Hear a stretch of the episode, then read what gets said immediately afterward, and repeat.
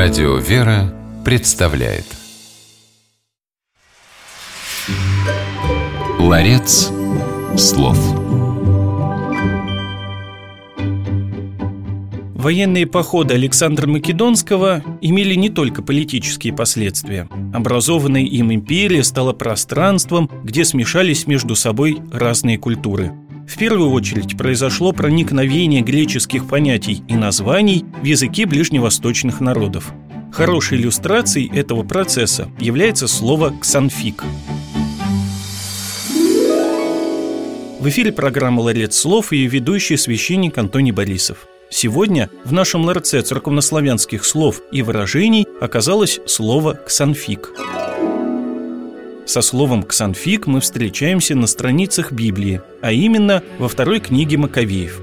Маковеи – собирательное название, которым обозначают древнееврейских патриотов, сопротивлявшихся языческим захватчикам.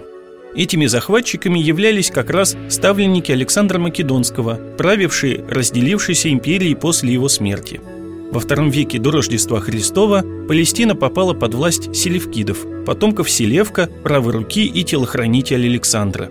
Селевкиды разграбили храм Соломона и пытались заставить евреев нарушить религиозные обычаи, в частности, есть свинину. И это и другие действия захватчиков привели к восстанию Маковеев. Как повествует Библия, древние евреи нанесли селевкидам существенное поражение в месяце Ксанфик –